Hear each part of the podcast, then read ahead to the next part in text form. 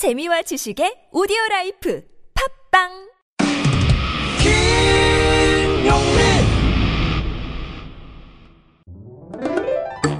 운전자를 위한 꿀팁 7,000원 운전자 보험 카페. 교통사고 형사 합의, 벌금, 변호사 비용은 자동차 보험에서 보장 못합니다. 운전자 상해까지 보장하는 7,000원 운전자 보험 카페. 버스, 택시, 트럭 등 영업용 운전자를 위한 13,500원 운전자 보험 카페도 있습니다. 집 두 채 월 10,000원 화재보험과 식당, 상가, 공장 화재보험도 상담합니다. 실손 암보험 역시 7,000원 운전자 보험 카페. 검색창에 7,000원 운전자 보험 카페. 전화번호 02849-9730. 불과 얼마 전에는 상상도 할 수 없었던 소설이 나왔습니다. 김영종 작가의 거대한 뿌리, 그리고 김일성 만세입니다. 현실과 마술을 넘나드는 정말 재미있는 책입니다. 권력에 저항하면 종북이라 몰아붙이던 참혹한 시절의 주인공이 술자리에서 김수영 만세, 김일성 만세를 외치며 시작하는 소설입니다. 남북미 정상회담, 평화협정 시대를 맞이해 거대한 뿌리, 그리고 김일성 만세를 만나보시기 바랍니다. 도서출판 말.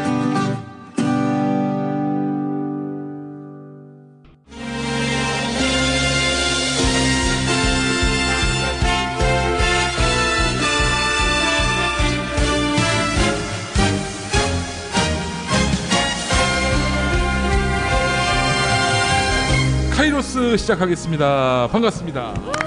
예. 자, 전 김용민이고요. 김디모데 목사님 어서 오십시오. 예, 안녕하십니까. 우리 권지연 기자님 어서 오십시오. 네, 안녕하세요. 자, 오늘 또 한 분 모셨습니다. 우리 목사님은 강태우 목사님이시죠? 예. 네. 강태우 목사님 환영합니다. 반갑습니다. 반갑습니다.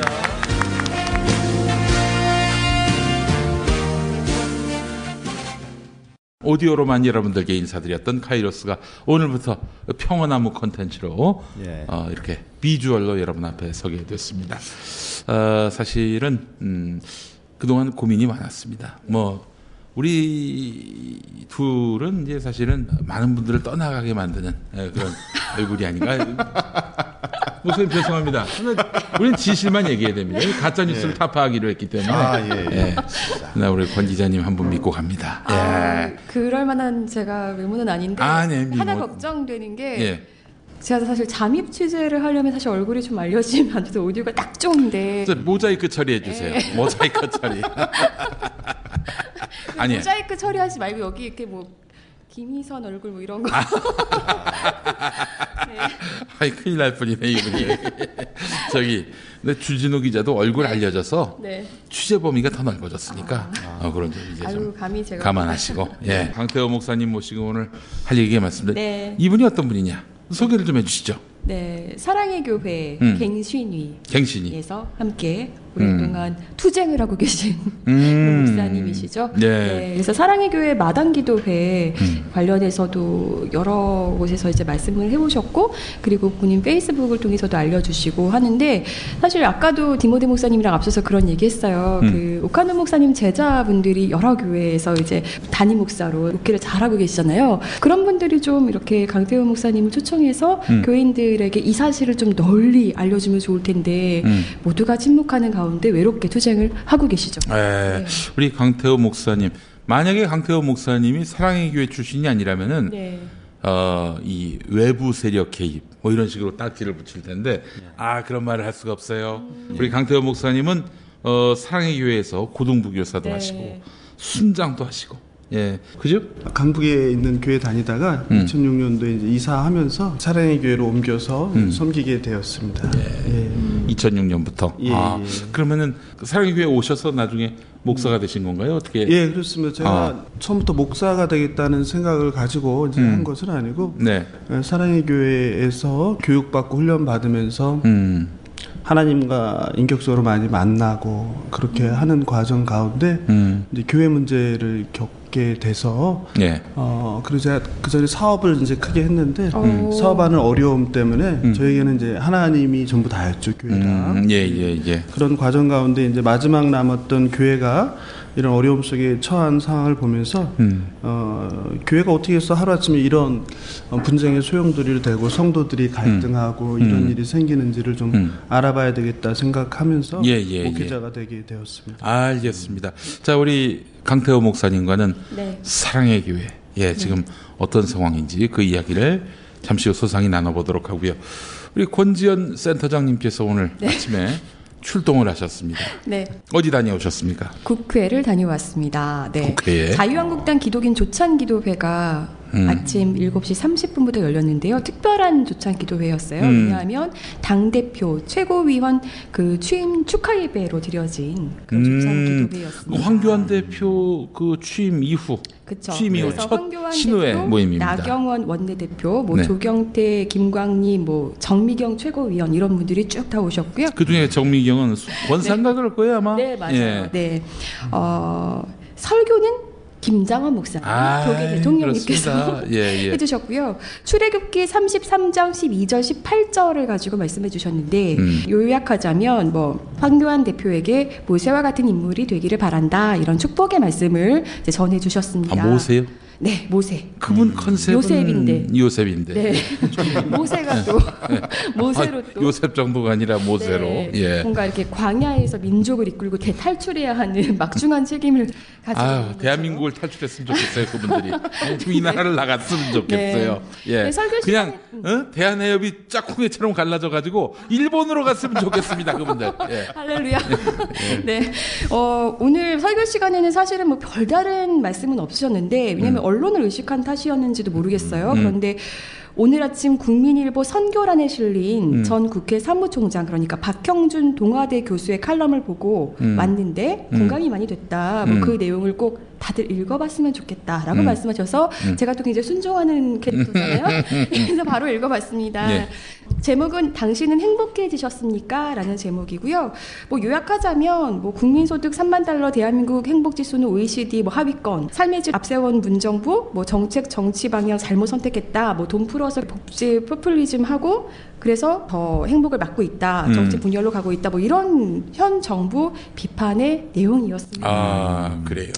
이날 기도회와 축하 예배는 내내 시종일관 나라가 위기다라는 말이 쏟아졌는데요. 저는 왜 이게 우리 한국당은 위기다 이런 말로 들렸는지 모르겠고요. 자한당이 위기다. 그렇죠.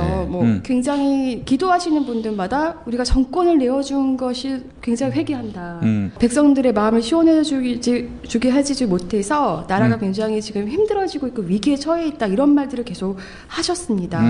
황삼명 자유한국당 기독인회 수석 부회장님께서도 이 보수의 기치를 들고 힘차게 시작했는데 두 분 대통령님께서 감옥에 가시고 우리가 부흥했다고 발전했다고 자랑했는데 임대라는 간판들이 요즘 많이 보이고 국가에서는 젊은 청년들에게 실업수당을 주고 노인수당 주고 국가의 재산을 낭비하고 하나님 아버지 회개합니다 이런 내용들을 기도해서 이제 하셨고요. 아까 말씀하신 이제 정미경 최고위원 나오자마자 대한민국 기독교 대통령 하면 김장환 목사다.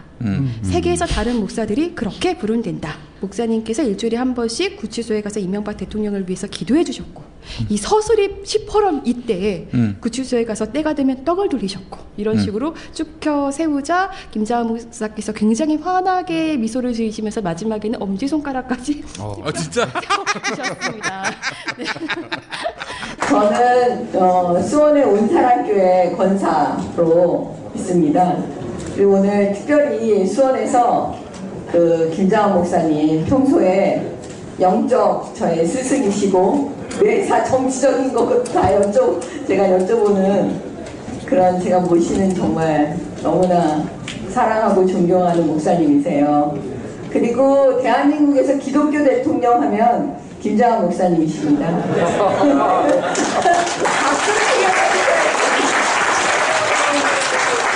아니 세계에서 다른 목사님들이 그렇게 부르신대요. 그리고 잘 모르시겠지만 우리 목사님께서 일주일에 꼭 한 번은 구치소에 가셔서 이명박 대통령 기도해 주시고 그게 소문에 소문이 나서 모든 사람들이 와 목사님 정말 대단하시다.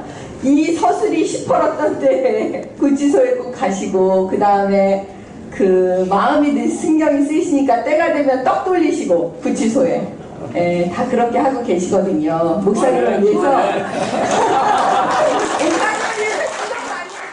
네, 이런 식으로 나라는 위기이지만 기도하는 기도하는 사람들이 있기 때문에 우리는 망하지 않는다라고 그런 내용으로 이렇게 마무리가 됐고요. 따봉입니다. 네. 황교안 대표님이나 또 김장환 목사님 이렇게 가까이서 저도 만날 일이 그렇게 많지는 않을 것 같아서 예. 두 분을 만나면 꼭 질문을 한 가지씩 해드리고 싶었는데 황교안 대표님은 하필 나경원 원내대표께서 발언을 하고 계실 때 나가셨습니다. 그래서 아쉽게 그냥 보내드리고 우리 김장환 목사님께는 제가 정중히 인사드리면서 악수도 나누고 질문을 하나 드렸습니다. 극동방송 제작비 영원은 어떻게 된 겁니까, 목사님? 아, 극동방송 제작비 영원. 그러니까 네. 출연료를 한 푼도 안 주는. 평소에 너무 궁금해서 예. 이때다 싶어서 악수를 나누면서. 야, 급소를 찔렀네. 네, 네 말씀을 이제 여쭤봤는데요. 네. 사장에게 물어봐라라고 하면서 황급히 자리를 뜨셨고요. 아, 사장 한기붕 네, 사장. 한기붕 사장님이 급히 뛰어오셨습니다. 어디냐고. 저에게 누구냐고 물어보셔서 평화나무입니다라고 했더니 이제 표정이 갑자기 바뀌시더라고요.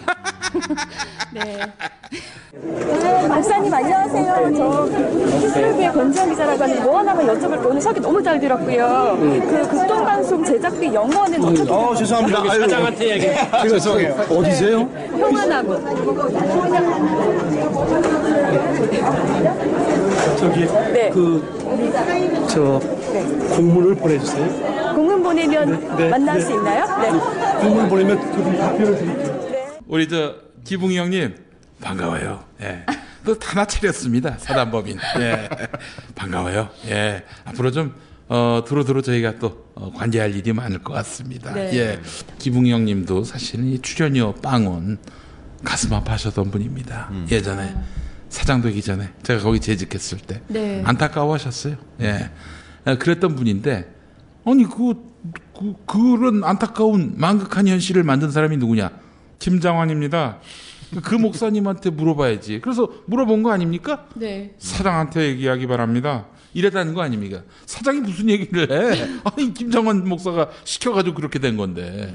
예, 아 참 이 자리를 위해서 제가 다시 한번 말씀드리지만 저 역시 제작자로서. 방송 제작자로서 제 프로그램에 제가 제작하는 프로그램에 그냥 무료로 나오신 분이 너무 많아가지고 정말 죄송합니다. 제가 머리 숙여 사과드립니다. 제가 뭐 김장환 목사 지침 따라서 했다고 얘기하기에는 부끄러워요. 사실은 뭐 그 내부에서 아유 왜 이게 빵원입니까? 이 사람을 이런 식으로 착취하면 안 됩니다. 이런 얘기 한마디 안 했어요. 저도 책임이 있는 겁니다. 송구스럽게 생각하고 네, 그래서 뭐 빚지는 마음으로 이렇게 나중에라도 교계를 바로 세우는 일에 나섰으니까 여러분 이해를 많이 해주셨으면 감사하겠습니다. 아유 눈에 밟히는 우리 복음성가 가수분들 많이 계시고 예 그렇습니다. 네. 다 그냥 뭐 부려먹었어요 한마디로.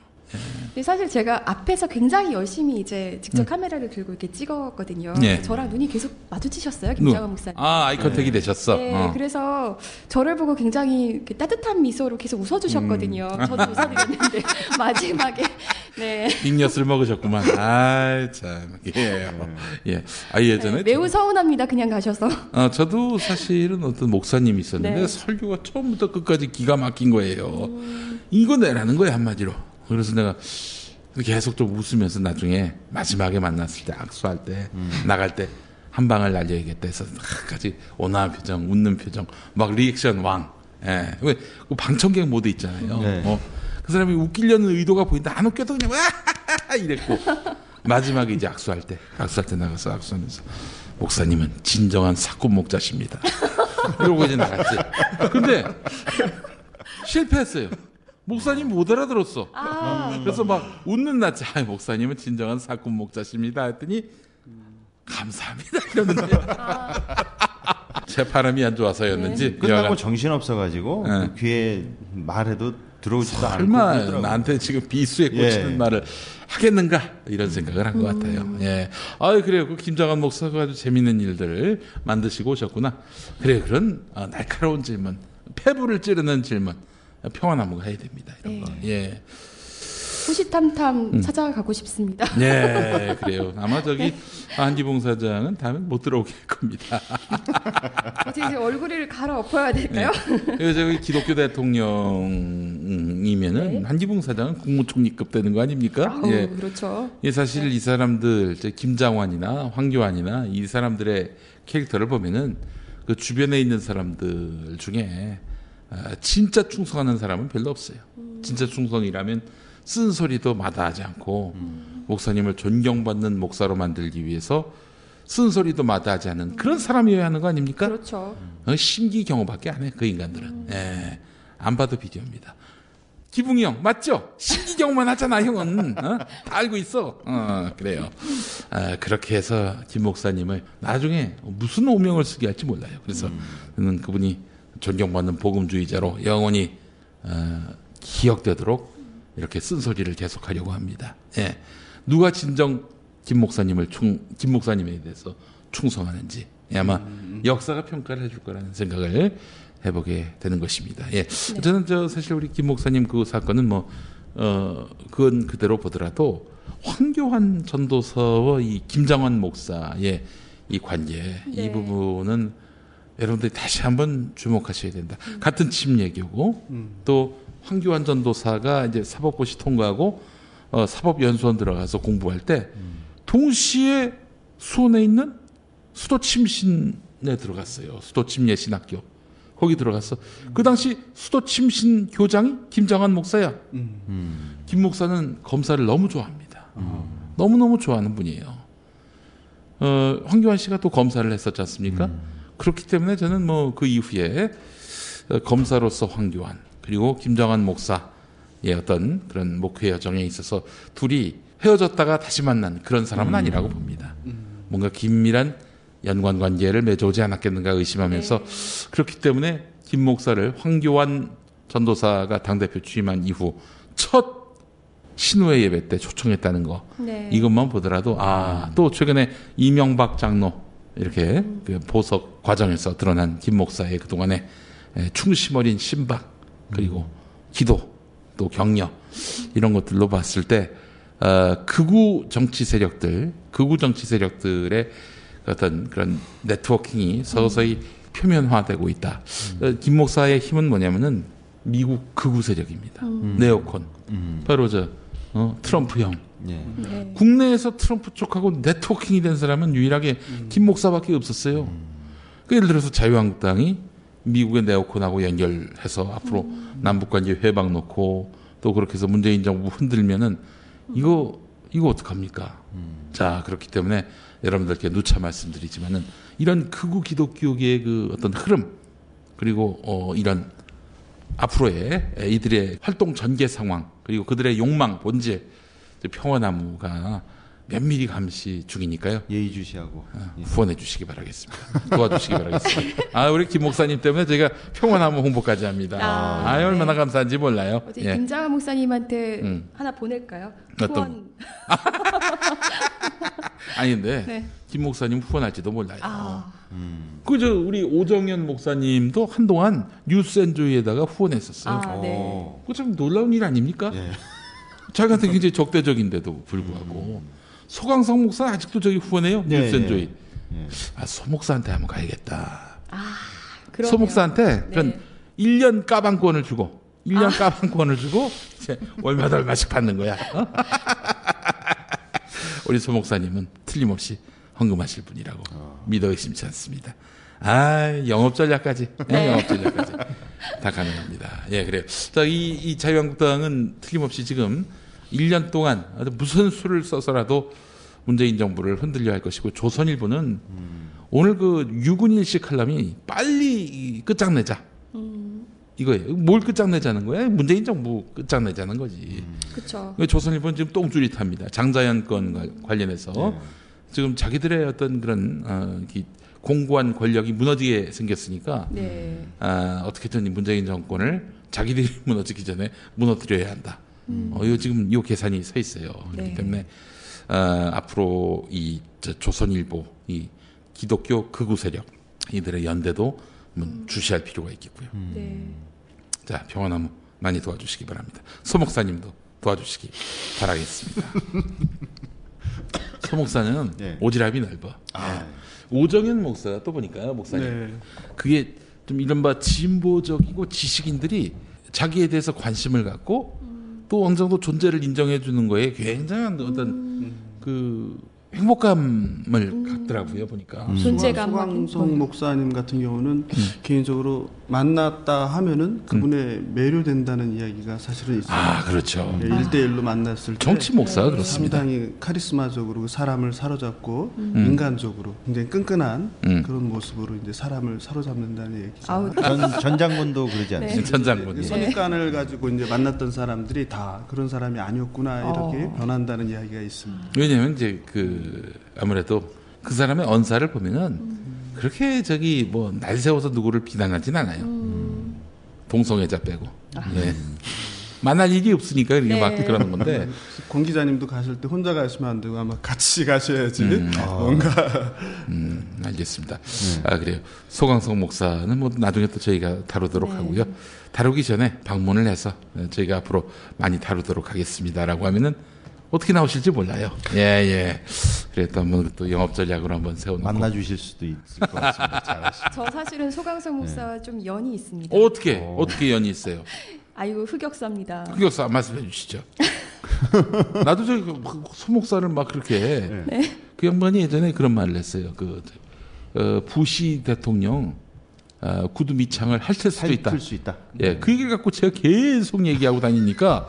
어느 날 우리 집 근처에 있거든. 그 소강석 교회 주보가 막 뭐 그냥 막 뿌려져요. 아... 딱 봤는데 그 주보에 나를 씹는 실에 있는 거야. 아니 목사 아들이라면서 어떻게 예? 그렇게 말을 하고 다닐 수 있느냐.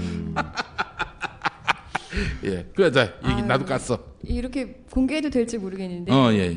그 참전용사들을 계속 부르시잖아요. 그렇죠. 예. 그 첫 회에. 예.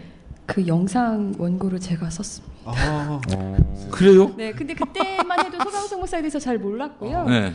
아는 친구가 급하게 누구 글 써줄 사람이 필요한데 네가 써줄 수 있겠냐라고 해서 그 글을 제가 썼고. 그게 뭐 이렇게 뭐 무슨 특별한 인연이시네.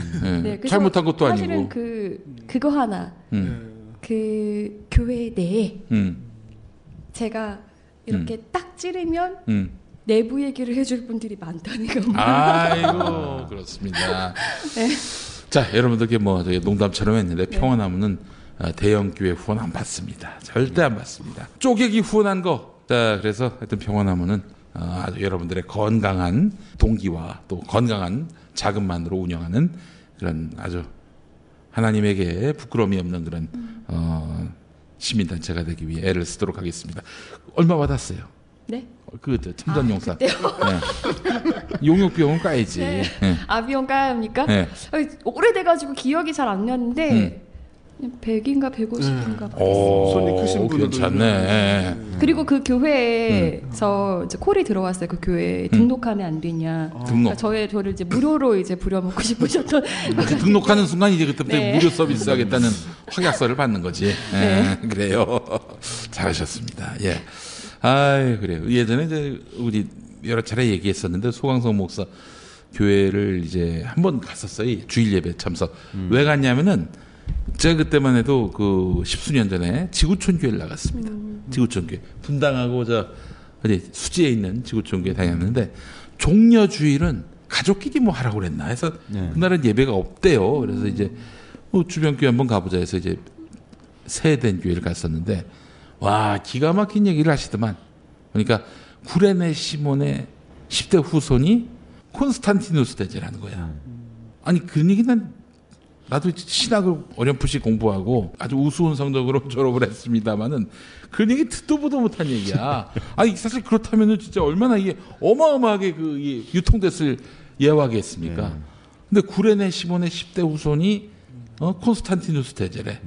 내가 그래서 그 뒤로 이 학구적인 그런 관심으로 교회사 교수들 만나기만 하면 물어봤습니다. 다 처음 듣는 얘기라는 거야. 야 이거 어떻게 알았지 그걸? 그렇죠. 그래서 그 축복을 받아가지고 구레네 시몬이 예수님 대신 십자가를 져가지고 축복을 받아가지고 이렇게 저 황제가 됐다. 가끔 칼럼에서 보면은 되게 좀 팩트에서 어긋난 교묘하게 그런 거 많이 쓰시더라고요. 네. 어마무시하게 네. 이 가짜 뉴스 갖고 예화로 많이 쓰시죠. 그러니까 이 양반은 네. 부흥 강사 아니에요. 뭐 좋은 네. 얘기도 많이 하고 뭐 그래서 그 양반한테 인격적으로 감화받은 분들은 네. 소강석 목사가 얘기하면은 일단 저 사람이 참말을 하나 거짓말을 하나 이런 경계심이 싹 해제돼 있어. 무장 해제돼 있어. 그냥 있는 그대로 받아들이는 거야. 이렇기 때문에 그 설교에 들어간 가짜 뉴스는 어마무시한 그런 어떤 그 무서움이 있는 겁니다. 저는 소강석 목사님의 버금가는 가장 최근 들었던 네. 그 예화 중에 예. 존 웨퍼가 그거를 따라갈 게 없습니다. 우리 저 전광훈 목사. 네. 전광훈 목사. 존 웨퍼라고. 존 웨퍼도 아니야. 존 웨퍼. 존 웨퍼. 왜 햄버거 이름인 줄 알았어요. 존 웨퍼. 예, 존 웨퍼. 예. 마퍼도. 사단법인 평화나무 김용민 이사장입니다. 기독교의 가짜 뉴스는 심각한 사회적 문제입니다. 비단 카카오톡에서만 화제지지 않습니다. 대형교회 목사의 설교를 통해서 유수한 기독교 언론을 통해서 성도를 미혹하고 있습니다. 2020년에 총선이 있지요. 개신교의 부당한 정치 개입, 평화나무가 막겠습니다. 사단법인 평화나무 후원회원으로 함께해 주세요. 로고시안닷컴 logosian.com 로고시안닷컴으로 후원회원에 가입해 주시기 바랍니다. 평화나무, 진실을 지키는 힘이 되겠습니다. 다이어트도 건강도 맛도 포기할 수 없다. 비타샵 그린스무디 다이어트.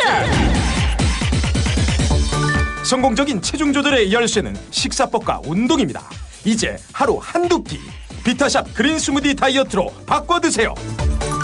비타샵 그린스무디 다이어트는 동결 건조한 수십 가지 국내산 채소 곡물과 3가지 단백질, 비타민, 미네랄, 식이섬유로 만든 맛있고 건강한 체중 조절용 조제식품입니다. 1522-6648 혹은 비타샵을 검색해주세요. 먹는 아이스크림이 아닙니다. 바르는 아이스크림 크림입니다. 아이들의 아토피 때문에 아빠가 직접 만든 보습크림 아이스크림 크림을 소개합니다. 아이스크림 크림은 순하고 잘 발리고 보습력은 짱이지만 끈적거림은 없습니다. 현재 구매 후기 2200개, 만족도는 99%. 민감한 아이들에게, 건조해진 부모님께, 끈적임을 싫어하는 남성들에게, 비싼 가격에 지친 여성들에게 모두 추천합니다. 검색창에서 아이스크림 크림, 아이스크림 크림. 자, 그래요. 여러분 평화나무 많이 후원해 주시기 바라면서 자, 오늘 모신 분은 바로 강태우 목사님이십니다. 네. 예. 목사님, 우리 네. 저 오정현 성도는 어떻게 요즘 잘 지내시죠? 네, 제가 뭐 저는 강남 예배당에 있기 때문에 어떻게 지내는지는 알지 못하고 아마 목사님께서 생각하신 대로 모든 네. 지금 내외적으로 모든 상황이 전개되고 일사천리로 계획대로 진행되기 때문에 아마 다른 어느 때보단 그래도 이제 거의 다 끝나가는구나라는 생각을 하고 계시지 않을까 이런 생각을 합니다. 그 강남교회당은 지금 현재 강남 예배당, 예, 강남 예배당 예, 예, 서초 말고 예, 예. 새로 지은 서초 말고 예, 예. 강남 예배당 지금 그 부동산은 누구 소유로 돼 있어요? 아, 그거는 교회 소속으로 되어 있죠. 그 지금 서초구로 예, 예. 본사가 옮겨간. 예. 예. 근데 거기 무단으로 점유해도 됩니까?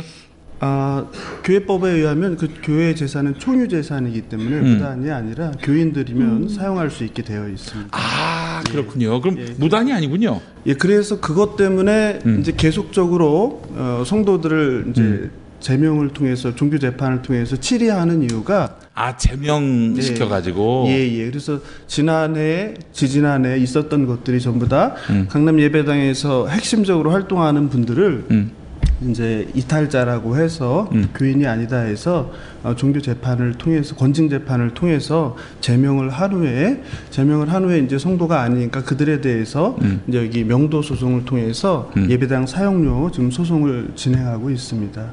야. 1인당 얼마씩 걸었었죠. 전부 다 30억 5천만 원이 나왔어요. 94명 정도에 대해서 그러니까 1인당 5천만 원꼴 이렇게 사용료가 거기 가서 예배드렸는데 예배드렸다는 이유로 5천만 원을 내라고. 야, 이 세상에서 이렇게 비싼 원금이 다 있나. 이제 예배당 사용에 관해서 계속 이제 몇 년째 이제 저희들을 쫓아내기 위해서 시도를 했는데 여러 가지 재판 과정에서 인정을 받아서 사용은 지금까지 하고 있고. 아, 그러면은 일단 뭐 1인당 5천만 원씩 내라는 소송. 그러니까 서초교회당에서 낸 소송은 그 서초교회당의 패배로 끝났습니까? 아, 그거는 이제 그 후에 진행된 것이죠. 아. 그 전에 이제 내쫓기 위해서 그런 걸 했는데 네. 그게 재판에서 지다 보니까 예. 그다음에 선택한 방법이 이제 이탈자들을 이제 제명을 통해서 이제 교인이 아니다라는 과정을 통해서 그런 이제 명도 소송을 지금 하고 있는 과정에 있습니다. 교인이어야 사용할 권리가 있기 때문에. 근데 이들은 교인을 제명시키고 권증 재판을 통해서 교인이 아니니까 이제 거기에 대해서 사용료를 내라 이렇게 지금 하고 있습니다. 교인의 자격을 누가 결정합니까?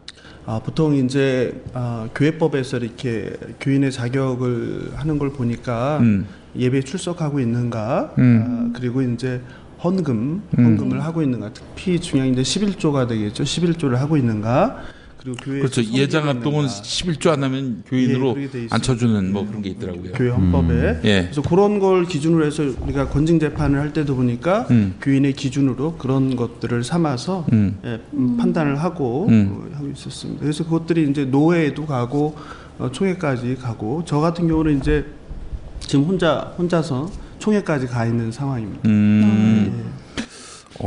그래서 그 이름을 쓸 때.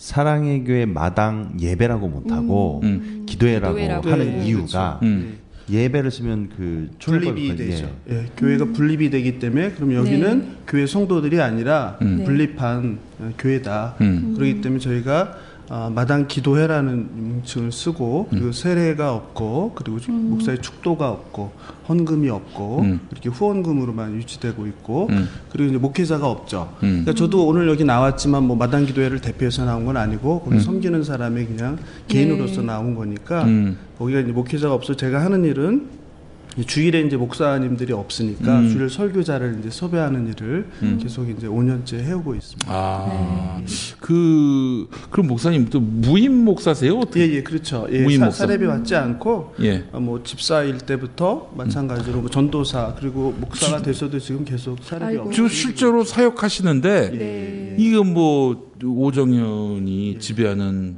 사실상 지배하는 예장합동에서는 무임으로 몰릴 수밖에 없는 거예요. 예. 오늘 나오셨으니까 이왕이면 사랑의 교회 우리 완전 복습하는 시간과 함께 또 개인적인 얘기 많이 질문하고 싶은데요.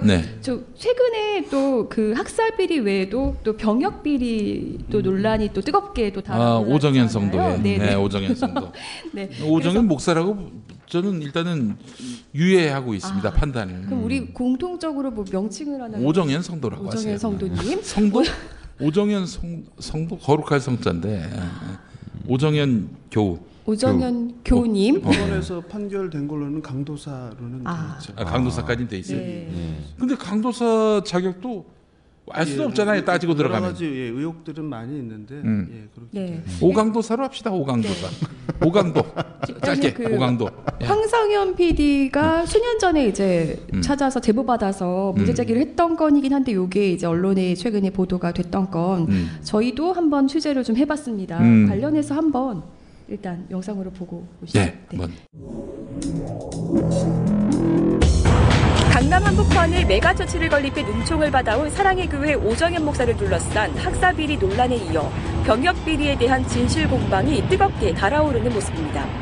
황성현 프리랜서 PD가 입수한 오 목사의 병무 기록에 따르면 오 목사는 1978년 2월 20일부터 1979년 4월 10일까지 군복무를 했습니다. 그런데 영문 버전의 숭실대 성적 증명서에는 군복무 중이었던 1978년 성실히 학교에 출석하며 교과 과목을 이수한 것으로 적시돼 있습니다. 이에 대한 내용이 언론 보도를 통해 알려지면서 사랑의 교회는 교회 홈페이지에 이를 반박하는 내용의 글을 올렸습니다. 사랑의 교회 관계자는 평화나무를 통해서도 이 같은 사실을 강력하게 부인했습니다. 78년도에는 숭실대 학적부에 학점이 없습니다. 목사님, 저기 79년도부터 있어요. 그래요? 그럼 이게 어떻게 가능한 문서일까요?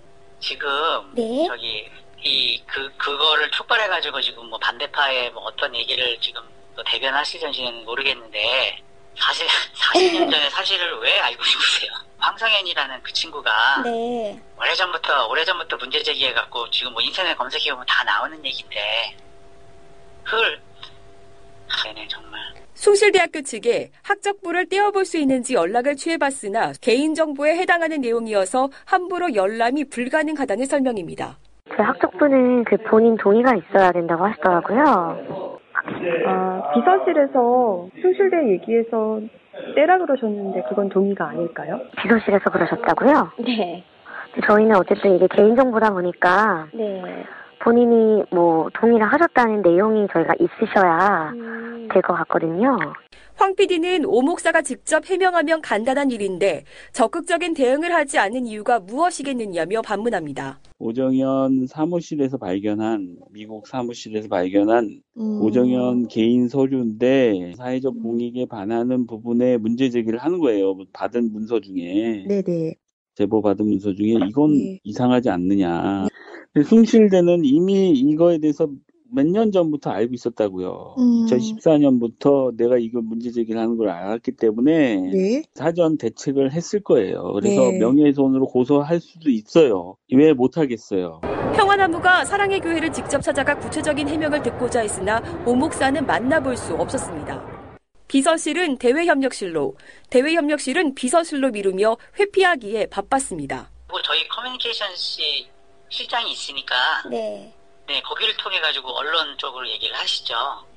아, 그 비서실로 연락하셔야 돼요. 예, 죄송합니다. 예, 아, 예. 비서실에서는 예. 이쪽으로 연락하라고 했는데요. 뭐 저는 비서실에서 이거 일정 관련해서는 비서실에서 말씀을 나누셔야 돼 가지고요. 한편 사랑의 교회 오정현 목사는 예장합동 소속 목사가 되기 위한 2주간의 단기 편목 과정을 15일 수료했습니다. 사랑의 교회는 17일 오정현 목사의 위임 청원을 위한 서명대를 교회 곳곳에 설치해 교인들의 서명을 받기도 했습니다. 새내 교인이시죠? 네. 네. 그럼 요거 하나만 좀 적어주시면 저희 교인들이 네. 거기서 원한다는 것을 서명을 해드리는 거예요. 하시는 네. 무슨 일이 있었던 거예요? 네. 좀 교회에 좀 일이 좀. 아, 네. 이제 오정현 목사의 답변만이 남아 있습니다.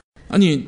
그 황성현 PD 그분 네. 참 대단한 분입니다. 아, 네, 그렇죠. 대단하신 분이에요. 네. 네. 근데 그분은 거의 삶을 들여서 사랑의 교회와 함께하고 계십니다. 예. 사실은 개인적으로 저도 이제 그분 때문에 눈을 뜨게 된 케이스라고 할 수 있습니다. 그렇구나. 예, 뭐 어느 쪽이 맞는지 서로 나뉘어서 갈등하고 있을 때 네. 황성현 PD님이 그 사진을 올렸는데 교회 카드랑 교회에서 받았다는 현금 300만 원인가 이거를 찍어서 올렸더라고요. 그래서 제가 눈앞에서 이제 그걸 보니까 네. 아니 이거 그럼 다 지금까지 교회가 거짓말한 게 맞구나 이런 생각을 가지면서 아 이건 잘못되었다 제가 판단하게 된 그 시작점이 아마 그 계기였던 것 같습니다. 예, 알겠습니다. 자 일단 그 오정현 강도사 네. 예, 그 지금 현재 목사 자격과 관련한 이야기 그거 좀 짧게 한번 정리를 해주시죠. 현재 네. 법원 판결에 의하면은 목사는 네. 아니다 이거 아닙니까? 아니 그렇지는 않고요. 이제 합동 교단의 목사가 아니다라는 그 말이죠. 뭐. 예. 네. 근데 미국에서 받은 거에 대해서는 뭐 정의하지 않고 일단 합동 교단 목사로서의 과정 가운데 헌법에 명시된 것을 갖추지 못했다 이런 판결로 합동 교단의 의인 목사가 아니다 이런 네. 판결을 내린 겁니다. 미국 장로교단에서 설령 목사 안수를 받았더라도. 예.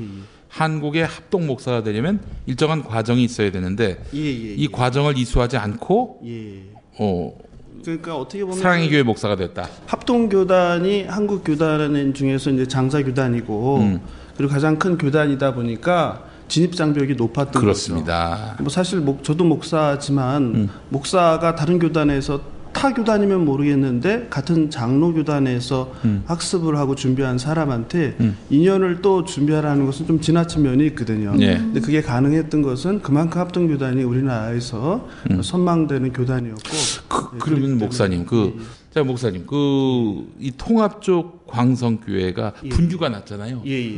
한 10수년 됐을 거예요. 12년, 13년 예. 됐습니다. 엄청난 그런 분규가 있었는데 예. 그때 이제.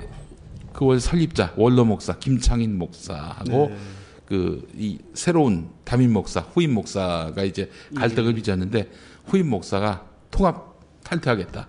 예. 합동하겠다. 합동에 들어간 걸로 알고 있어요. 합동에 들어가지 않고 백석으로 들어갔죠. 아, 백석 갔어요? 합동에서 받아주지 않고 그 여러 가지 문제가 생겨서 백석으로 들어갔고 오. 결국은 그 교단을 바꾸는 문제 때문에 개혁 쪽이 졌죠. 거기 같은 경우는 후임 목사님이 이제 개혁 쪽이라 사실 원로 목사님을 따르던 성도들보다 개혁 쪽을 따르는 성도들이 한 7대 3으로 비율이 높았죠. 그랬는데 그 10년 넘게 싸우는 과정 중에서 교단이 같이 가세하면서 교단을 바꿨기 때문에 거기도 결국 나중에 이제 예배당 사용료 문제가 아마 80억인가 상당한 액수가 나오다 보니까 결국은 손을 들고 목사님은 이제 가시고 교회가 이렇게 어려운 상태가 참 이거 완. 그래서 그런 얘기도 있었어요. 네. 김사만 목사께서 플랜 B로 통합에서 만약에 김하나 목사 위임 위임인가요? 네. 위임 목사 그 만약에 엎어버리면은 아 그러면 뭐 그냥 백석으로 간다 이런 설이 있었습니다. 한간에 그런 설도 사랑의 교회도 마찬가지고 예. 예, 오정현 목사도 예. 예. 합동에서 날 홀대한다? 예. 그럼 아예 그 딴 교단으로 간다. 예. 야 참 그랬었는데 하여간 그렇게 해서 이제 이수 과정 정상적인 예. 이수 과정을 건너뛰고 예. 건너뛰고 이제 그냥 목사가 됐는데 이게 이제 잘못됐다는 것이고 네. 법원 판단에 의해서 말이죠. 예. 근데 최근에 무슨 편목 과정 며칠하고 예. 며칠하고 그게 편목 과정을 있었던 거라고 초단기 편목 과정을 했는데, 그러니까 그렇게 아까도 말씀하셨듯이 교단 헌법에서 타 교단에서 목사가 된 사람은 합동 교단에서 목사가 되기 위해서는 2년의 과정을 거쳐야 되는데.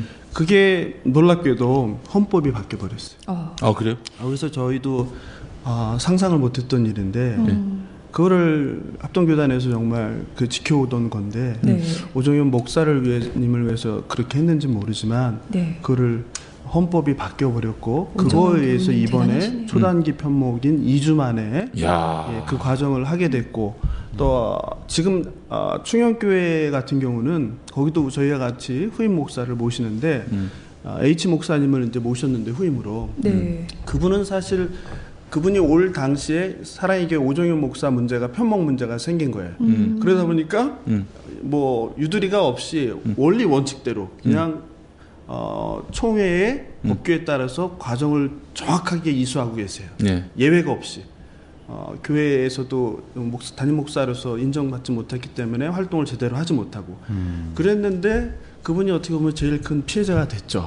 예, 그분은 2년을 꼬박꼬박 하고 있는데 네. 갑자기 올해 1월 달에 공지가 뜨면서 2주 만에 속성 과정이 생겼으니 그래서 제가 보면서 참 대단하다. 예. 사랑의 교회가 생각보다 힘이 세고 또 오정현 목사님이나 그쪽이 굉장히 주도면밀하게 준비를 잘했구나. 그 참 기가 막힌 게 오정현 목사가 옛날에 어디 교갱협인가 거기 행사에서 3개월 만에 비행기 한번 타고 갔다 왔는데 목사가 됐다. 어떻게 이럴 수가 있냐라면서 태평양 목사라고 그랬나요? 태평양 목사라고. 그러니까 그분의 그 비난은 어떻게 3, 4개월씩이나 가서 그게 목사가 될 수 있느냐. 초단기로 해야 되는데 거기에 대한 분노가 아니었겠느냐 하는 뭐 그런 생각이 듭니다. 2주여야 되는데 2주여야 하는데 어떻게 이게 3, 4개월씩이나 시간을 허비한 거라고 막 맹비난을 하신 것 같습니다. 예, 그래요. 태평양 목사. 자, 목사 안수증. 그러면 어떻게 그 편목 과정으로 그 이수를 하면은 목사로 인정받는 겁니까? 법원에서도 그러면은 교단이 인정했으니까 뭐 그쵸. 이제라도 인정했으니까. 교회법 안에서는 그렇다고 해서 이전에 일어났던 그 판결이 이제 바뀌거나 하진 않고요. 그건 별개의 문제고 이후에 이제. 문제 제기할 때 교단법에 의해서 교회법 안에서는 자격을 갖추는 과정으로 이제 볼 수밖에 없는 상황이라 사실은 어려움이 많이 생겼죠. 생겼고. 근데 앞으로 그럼 판결은 어떻게 될 것 같습니까? 지금 1심, 2심은 오정현이 이겼어요. 그래서 이제 대법원 갔는데 대법원에서 2심 걸 그대로 인용하면 그냥 오정현은 이긴 거야. 근데 대법원에서 엎었어요. 졌어 오정현이. 그래서 다시 파기환송이 됐네요. 파기환송해서 그래 오정현 목사 자격 없어 라고 했고 그렇다면 이 2심 판결을 대법원은 한마디로 추인만 하면 되는데 이제 대법원이 추인하기 전 과정이에요. 지금 파기환송해서 다시 대법원이 추인하는 그 중간 단계란 말이죠. 예, 예. 지금 이 상태인데 지금 편목 과정 이수로 인해서 대법원에서 예. 다시 파기환송할까요? 아니면은 그렇지는 않고 저희들이 생각할 때는 개인적으로 오정현 목사님이나 이제 서초에 계신 이제 그쪽에도 이제 뭐 전문적인 분들이 워낙 많으시니까 변호사님 뭐 판사 이쪽에서 홍만표도 그 또 최유정도 그렇기 때문에. 아마 모든 정보를 공유하고 내부적으로 회의를 통해서 이 대법원 판결을 뒤집을 수는 없다.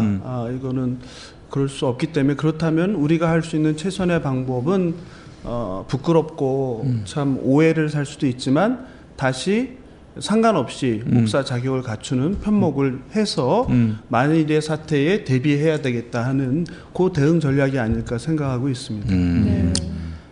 아, 참. 민망하네요. 민망하네요. 세상이 다 아는 꼼수인데 그럼 뭐 세상이 다 아는 꼼수면 꼼수가 아니죠. 그렇지 않아요? 네, 이곳저곳에서 근데 성도들이 이렇게 위임을 위한 서명을 엄청 받고 계시더라고요.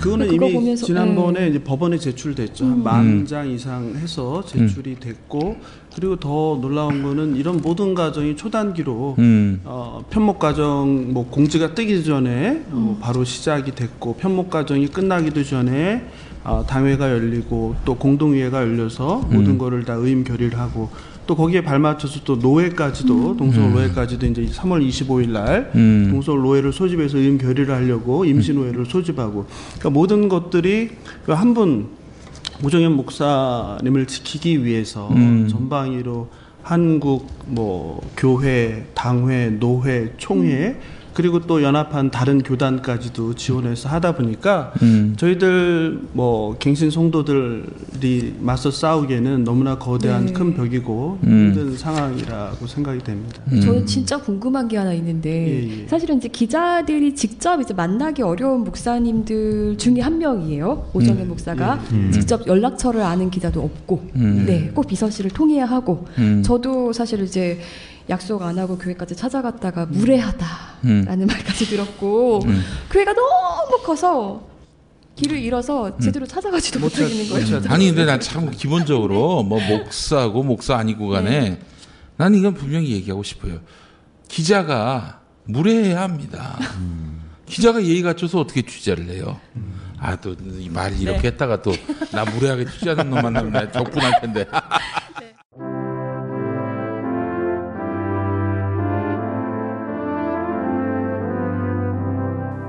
벙커원교회로 여러분을 초대합니다.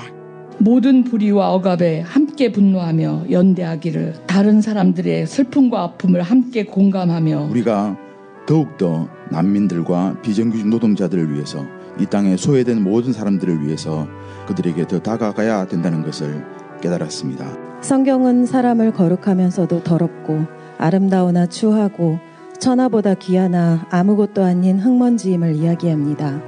끊어지고 막혔던 남과 북의 대동맥이 이어져 마침내 분단과 단절 그리고 적대의 역사를 청산하고 새 역사의 드라마를 쓰게 하여 주시옵소서.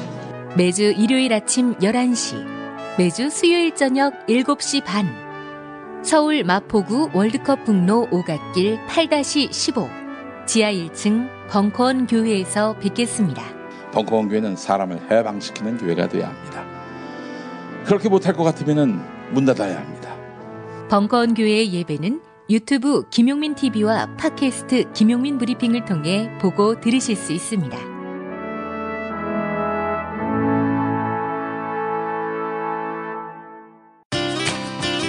베타글루칸이 풍부해 슈퍼푸드로 사랑받는 귀리. 하지만 껄끄럽고 텁텁한 맛 때문에 귀리를 먹기는 쉽지 않습니다. 이제 발효기술의 명가 마마스팜이 만든 미인을 만나보세요. 귀리의 쌀론, 율무, 홍천잣을 발효시켜 맛과 영양을 동시에 잡았습니다. 한림대학교의 산학연 과제로 선정된 미인. 장 건강은 기본, 항산화, 항비만, 항변비 등 귀리의 놀라운 효능을 직접 경험하세요. 검색창에 마마스팜 미인. 탄핵 때문에 뭐 이야기를 전달을 하려고 해도 길을 막고 듣질 않아요. 패족 수준으로 쪼그라든 한국 보수. 회생의 길은 과연 있을까? 변화된 정치 환경, 갈 길 잃은 보수에게 새로운 희망을 제시한다. 애국 보수의 화려한 부활과 집권을 위한 본격 가이드. 김용민의 신간, 보수를 지켜라. 진중권도 투표하는 보수 정당. 광주에서도 일당이 될 수 있는 보수 정당. 젊은이들의 입당이 줄을 잇는 보수 정당. 언제까지 민주당 정의당을 부러워만 할 것인가? 부러우면 진다니까? 자유한국당 당원 김용민이 쓴 보수를 지켜라. 이김에서 나왔습니다. 충남 금산의 넓은 인삼밭. 정성농장을 일군 농부아버지 이정열 씨. 자연은 노력한 만큼 내어준다. 그 자연의 마음을 알기에 정성농장을 더불어 일구는 아들 이성규 씨도 아버지에게 배운 것처럼 정직하고 또 성실하게. 정성농장 홍삼은 인삼 재배부터 가공 판매까지 모두 책임지고 있습니다. 그래서 대한민국 1등 품질을 자부합니다. 검색창에 정성농장 홍삼을 검색해주세요. 정성농장 홍삼. 전화 문의는 010-9754-6972. 사석에서 만나면 보통 어떤 분이세요, 그분은? 아, 저도 만날 기회가 없었죠. 그분은 저에게는 참 하늘 같은 분이셨죠. 참 부끄럽지만 한때 저도 눈과 귀가 가려서 그분과 어떻게 한번 만날 수 없을까, 또 가까이 갈 수 없을까, 그런 참 우매한 성도였습니다. 선망의 대상. 그리고 이제 교회에서 늘 보면, 그러니까 제가 한번 충격을 받았던 게 교회 문제가 생기고 저희가 예배를 드리기가 힘드니까 섬기는 공동체가 있으니까 주일학교는 섬겨야 되니까 그 전에 이제 교회 예배를 드려야 되는데 드리기가 힘들어서 가까이에 있는 교회에 가서 예배를 드리고 와서 이제 주일학교를 섬긴 적이 있어요. 근데 그때 같은 교회가 김동호 목사님이 섬기는 교회가 거기 근처에 있어요. 그래서 거길 갔는데 마침 제가 간 날이 김동우 목사님이 오셨더라고요. 그래서 너무 반가워서 나왔는데 이제 목사님이 입구에서 이렇게 인사를 해주시더라고요. 악수하고 김동우 목사님이. 거기를 담당하는 목사님은 따로 있는데. 네네. 그래서 목사님 제가 참 좋아하는데 사진 한 장 같이 찍어주시면 좋겠습니다 했더니 그럼요. 그러면서 너무 편하게 이렇게 찍어주시는 거예요. 예. 근데 사랑의 교회에서는 그런 생각을 할 수도 없었죠. 예. 심지어는 저희가 이벤트로 그게 있어요. 제 기억에 일주일 특세를 온 가족이 다 출석을 하면 그중에 5가정을 뽑아서 담임 목사랑 사진 찍기 이런 이벤트가 있었어요. 네, 그 정도였습니다. 아, 그 정도입니까? 예, 예, 예, 그래. 이벤트예요? 네, 그랬는데 저 우리 벙커원에서 김용민과 사진 찍기 한 3,000원 정도 합시다. 3,000원. 네, 그랬던. 그래서 그때 제가 뭘 느꼈냐면 그전엔 몰랐는데 네. 목사님은 이런 거구나. 그냥 편하게 성도들이 원하면은 사진 찍고 이렇게 하는 게 맞는 건데 우린 너무나 이상한 동네에서 이상한 문화에 젖어 있구나라는 생각을 처음 했죠. 가까이 가기엔 너무 먼 당신이었군요. 예. 전에 PD 수첩 봤을 때 이재록 씨가 그렇게 하는 거 아닙니까? 사진 찍어주는 거. 예. 뭐 대단한 감격스러운 일인 것처럼. 그래서 명성의 그 등신대 이런 것도 나오는 거예요. 등신대까지. 그렇죠. 그러니까는 오정현 목사도 등신대 있었어요. 근데 그 차원이 다르죠. 김상환 목사님의 등신대랑 오정현 목사님의 등신대를 보면 그 사람이 무슨 생각을 하는지가 드러나는데 오정현 목사님은 세계 대통령을 꿈꿨던 분이시죠. 그러니까 보면은 거기 등신대 속에 있는 분들이 그냥 보통 종교계 사람들이 아니잖아요. 세계 지도자들이잖아요. 푸틴, 반기문, 네. 이제 시진핑, 예. 오바마 이제 그런 분. 그러니까 일반적인 목회자의 생각으로는 그런 생각 안 하잖아요. 차라리 존경받는 한국 어르신들이나 목회자들이나 아니면 세계 교회에서 유명하신 목회자들과 같이 이렇게 한다면 차라리 이해가 되겠는데 목사님과 세계 정치 지도자들, 세계 대통령들과 이게 무슨 의미일까? 그러니까 저는 그게 그 마음이라고 생각하거든요. 그리고 아까 말씀하셨는데 개인적으로 만난 적이 없느냐. 그렇게 생각했던 분을 드디어 개인적으로 만났죠. 오. 네.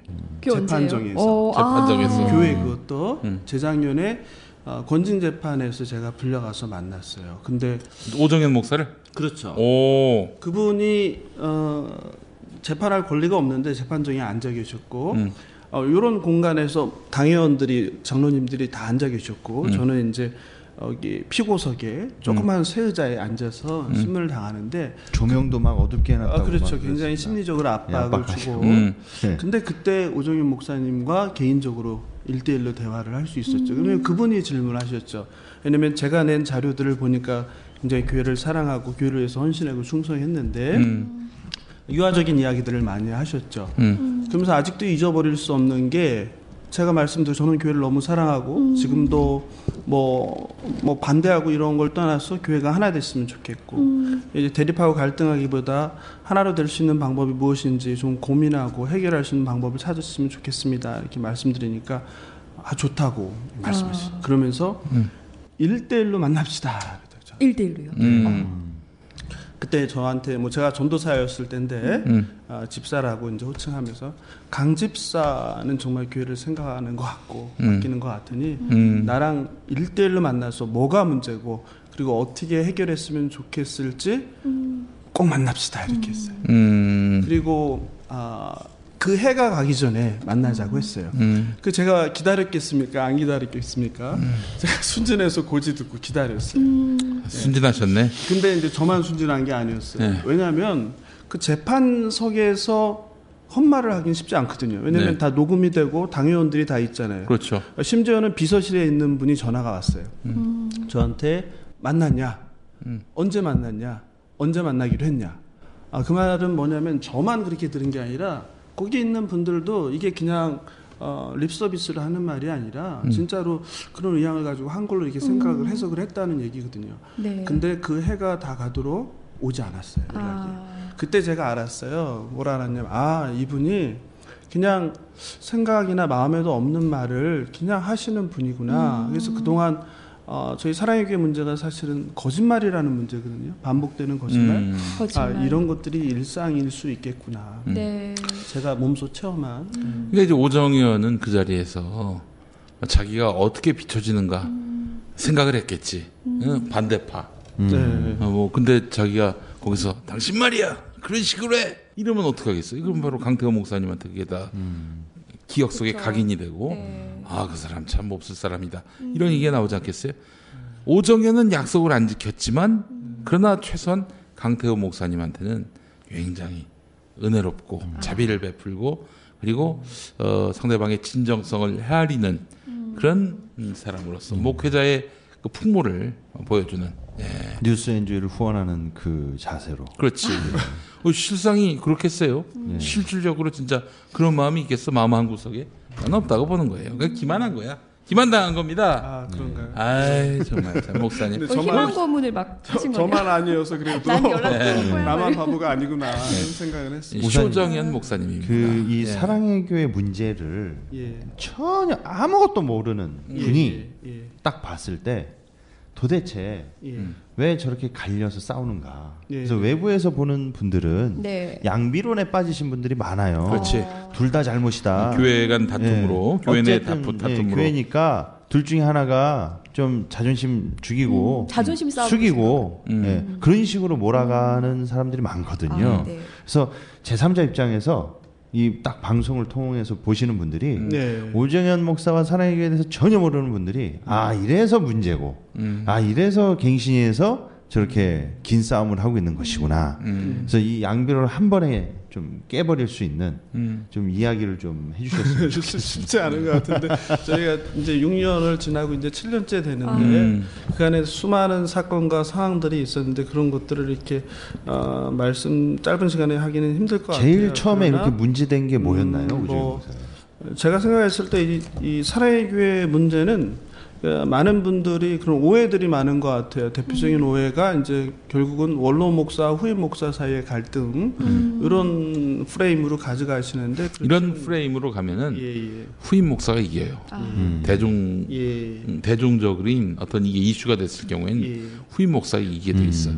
교회 내부는 역학관계에 따라서 좀 달라질 수 있는데, 그러니까 후임 목사가 얼마만큼 정치력을 발휘해서 그 교인들에게 마음을 샀느냐, 이게 사실 변수가 될 텐데, 교회 밖으로 원로 목사와 새 목사가 다툴 때는 원로 목사가 이길 수가 없어요. 기본적으로. 예.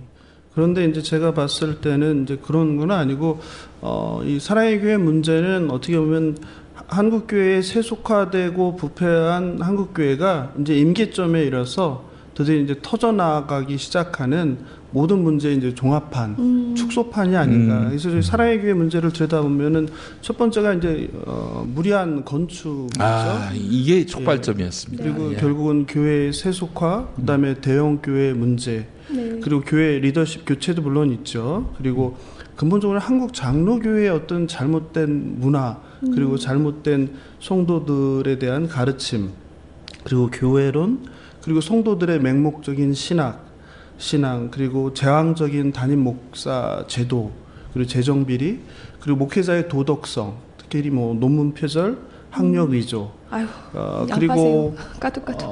일단 한국 보수 장로교들이 갖고 있는 세상에 대한 무관심, 그리고 총체적으로 더 나아가서 단순히 개교회 문제가 아니라 개교회, 그리고 노회, 그리고 총회, 교단 전체, 나아가서는 그 교단들끼리 연합해서 하나의 어떤 그런 모든 카르텔, 종교 카르텔, 신학교까지요. 야, 신학교 뭐 기본이죠. 예. 신학 교수들은 거기에 협조하는 어떤 이런 전체가 아우러진 문제가 네. 사랑의 교회 문제 안에 다 들어가 있다. 결국은 세습만 안 했네. 세습만.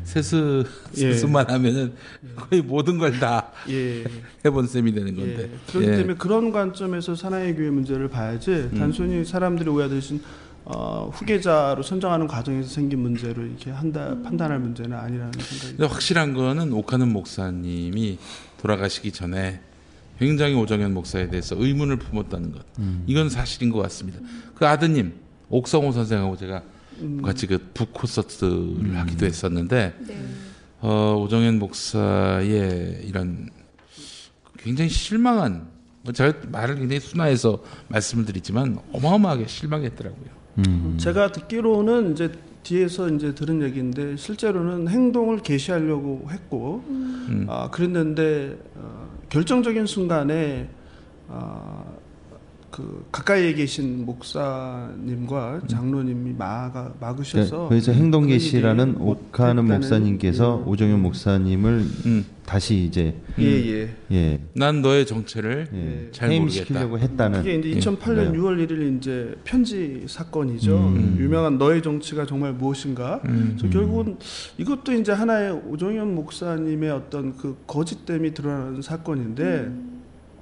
아니 법에서까지 국가수까지 해서 포렌식까지 해가면서 이런 다툼이 있는데도 오리발 내밀고 발뺌을 뺀다는 거죠.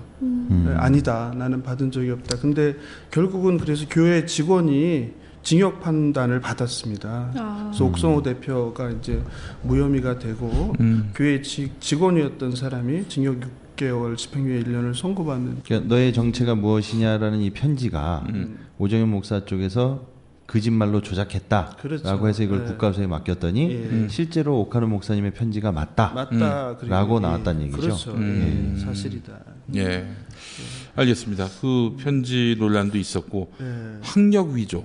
그렇죠. 아니 고등학교 학력을 굳이 이렇게 그게 참 이해하기 힘든 일인데요. 뭐 논문 표절로부터 시작해서 건축비 문제, 그리고 가장 지금 성도들에게 이제 오랫동안 회자됐던 건 이제 학력 위조인데요.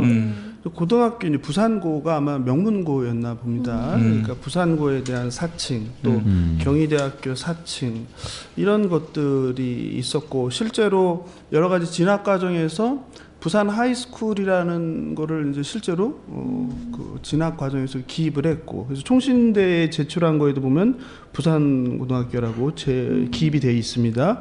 그리고 외국 대학에 이제 박사과정 진학할 때도 보면 이제 칼빈 학교인가요? 예, 칼빈 신학교 입학 서류에 부산 하이스쿨이라고 이렇게 되어 있습니다. 그런데 정말 웃지 못할 일은 그런 것들이 사실로 드러나면 정말 회개하고 네. 잘못했다고 해야 되는데 남 탓으로 하는 거죠. 그거는 미국에서 일어난 거는 그 담당 직원이 잘 몰라서 나는 고향이 뭐 그쪽이다 뭐 그쪽에서 뭐 있었다 이런 얘기를 했는데 그 사람이 그냥 부산 하이스쿨로 적었다 이런 식으로 얘기한다든지. 이력서를 지가 쓰지 그 네. 남이 대신 써줍니까? 그러니까 뭐 항상 그렇게 돌리다 보니까 참 듣는 사람도 기가 빠지는 거죠. 어이가 없고 어느 정도 말이 되는 소리를 해야지 이게 되는데 너무 말도 안 되는 소리 할 때 사람이 그냥 힘이 빠지잖아요. 그런 셈이죠. 그런 게 지금까지 계속 반복되어 온다는 거죠. 그 정도면 뭔가 치료가 필요한 상황일 수는 없나요? 혹시 뭐 과대망상증 뭐 이런 거 뭐 심리학자들은 그런 식으로도 뭐 분석해서 얘기하는 분들도 계시더라고요. 경희대는 왜 나왔어요? 경희대는 이거 뭐 예, 경희대 이력서를 뭐 잘못 써줬다 뭐 이렇게 얘기할 수는 없을 것 같은데. 경희대설 뭐 성대설도 하고 그랬는데 그 오카는 목사님께서 2002년 순장반 강의 때 그 얘기를 하신 거예요. 오정현 목사를 소개하면서 부산고등학교와 경희대를 졸업한 수재다. 그걸 언급하셨는데 과연 오카는 목사님이 그 굉장히 똑똑하신 분이신데 자기가 후임으로 데리고 온 사람 학교를 몰라서 그렇게 실수를 했겠느냐 하는 거죠. 그렇다면은 정보가 거기서 들어간 것이 아니냐. 그리고 실제로 이제 신문 당시에 신문 기사를 보면은 경희대로 이제 나온 신문이 있어요. 경희대 영문과 출신 오정현 목사 이렇게 예. 나와 있는 이런 신문 기사도 있고. 그래서 뭐 그런 부분 또 최근에 그게 이제 숭실대 또 연루돼서 네. 좀 화제가 되고 아까 금 기자님이 얘기한 그 문제죠. 네. 실제로 어느 학교 나왔어요? 실제로요? 네. 알고 싶습니다. 저도 정말. 관동대 영문학과 아닙니까? 관동대. 관동대는 이제 97년도. 97년도. 근데 정말 어느 게 진짜인지. 네. 76년도 뭐 좀 77년도네요. 77년도 관동대 영문과를 그러니까 다니다. 77학번이시고 관동대에서 숭전대로 이제 편입을 하신 거죠. 아니죠. 그 편입인지 그건 모르는 거예요. 지금 그게 미스터리인 거죠. 근데 이제 황성현 PD가 얘기한 거에 보면 성적표를 보면 편입이 아니라 입학으로 되어 있다. 여기에서 이제 이게 병무청과 1년 6개월인가가 이제 일치한다. 네. 도대체 군복무 기간인데 어떻게 학교 다니고 성적이 네. 나올 수 있느냐 이런 의혹을 제기하는 거죠. 그리고 이제 그 병무청을 탓할까? 그래서 제가 뭐 그래도 썼는데 병무청에서 대답을 하셔야 됩니까? 숭전대에서 대답을 하셔야 됩니까? 이런 글을 썼는데 그래서 어쨌든 영문 성적표에 보면은 1978년 이제부터 이제 성적이 나와 있죠. 네. 그 기간은 이제 군복무 기간이고 네, 그런 문제가 있습니다. 아니 이 부분에 대해서 뭐 교회 쪽에서 말끔하게 해명 안 합니까? 항상 이제 문제가 이런 이슈가 있을 때마다 오정현 목사님 본인 스스로 이제 나와서 이러이러하다 얘기하면 쉽게 해명이 되는데 한 번도 그러신 적이 없어요. 한 번 있어요. 한 번이 언제냐면 고등학교 학력이 문제됐을 때 제가 그때는 예배당에 있었기 때문에 기억이 하는데 뭐라고 말씀하셨냐면 이렇게 얘기했어요. 제가 정확하지는 않지만 아니 세상에 사람들이 할 일이 없어서 네. 남의 어려웠던 과거 힘든 시절에 공부하고 싶어도 제대로 하지 못했던 시절에 힘들게 해서 검정고시를 한 거 가지고 트집 잡고 문제 삼을 수가 있습니까? 이런 식으로 했어요. 네? 누가 검정고시를 탓했어? 그러니까, 완전히 논점을 그러니까 학력 의조가 사칭한 것이 드러나니까 예. 그런 식으로 이제 성적을 하니까 뭔가 동정을 유발하니 예. 그러니까 문제를 제기한 사람이 오히려 예. 이상한 사람이 돼버리는 거죠. 그러니까 그 비서실장님도 저한테 계속 그러셨거든요. 40년 전 일이 왜 그렇게 궁금하냐. 그렇죠. 네. 그러니까 그런 식으로 성도들을 그렇게 그러니까 굉장히 그런 거에 탁월하신 것 같아요. 네. 그래서 남이 정말 어려웠던 시절 그 당시 네. 다 어려웠으니까 그렇지. 학교도 예. 제대로 못 다니고 이런 상황에서 그래도 해보겠다고 자기 딴엔 검정고시라는 힘든 걸 했는데 그걸 가지고 이제 와서 그렇게 사람을 이렇게 하냐. 범죄랑 잘못이 드러난 목회자들 특징이 감정에 호소. 이 오정현 목사 논문 표절 났을 때. 네. 그 예배 한 4부 예배였나요? 그 4번 예배를 드리는데 거기서 다 울었어요. 저도 울진 않았는데. 울었다고요? 예. 아니 그 오정현 목사 울면서 4번 다. 예. 근데 우는 포인트, 우는 지점도 같았다. 예, 다 똑같습니다. 그걸 이제 유튜브에 네. 비교 영상까지 있는데 제 친구 중에 네. 이제 교회를 안 다니는 친구가 그걸 딱 보더니 막 진짜 한심하다는 거예요. 왜 한심하다고 얘기를 하냐면 니네 개신교 목사들은 세상의 국회의원이나 연예인들이 논문 표절하면 잘못했다 하고 당분간 종적을 감추던지 그 세계를 떠난다. 근데 니네들은 단목이 논문 표절한 게 아무리 팩트로 드러나도 앞에서 눈물 한번 쏟으면 박수갈채 받고 용서가 된다. 예전에 그 CTS에서 제가 기독교 TV에서 노동조합 사무국장을 했습니다. 감경철 장로가 그런 짓 많이 했어요. 뭐 직원 예배 때 나와가지고 막 눈물을 흘립니다. 내가 여러분을 얼마나 사랑하는데 눈물 두 방울, 눈물 한 방울당 한 명씩 와서 탈퇴원서를 냅니다. 아 진짜 네. 혼자 떨리더라고요. 혼자 남으신 거 아니에요? 그래서 아니 그러지 않고 뭐 하여튼 뭐 단체로 구조조정을 당했습니다. 네, 뭐 제가 참 그때 일생하면은 좀 흑역사인데. 극동에도 계시고 CTS에도. 네. 아 근데 저는 사실 그 두 시대에서 경험한 것이 무익하지 않았어요. 김장환 목사 시대에 박정희 정권을 경험했고요. 그리고 감경철 회장의 CTS에서 아직 오지도 않은 이명박 시대를 경험했어요. 예. 저는 그야말로 독재 권력, 자본 권력 다 맛을 봤던 거죠.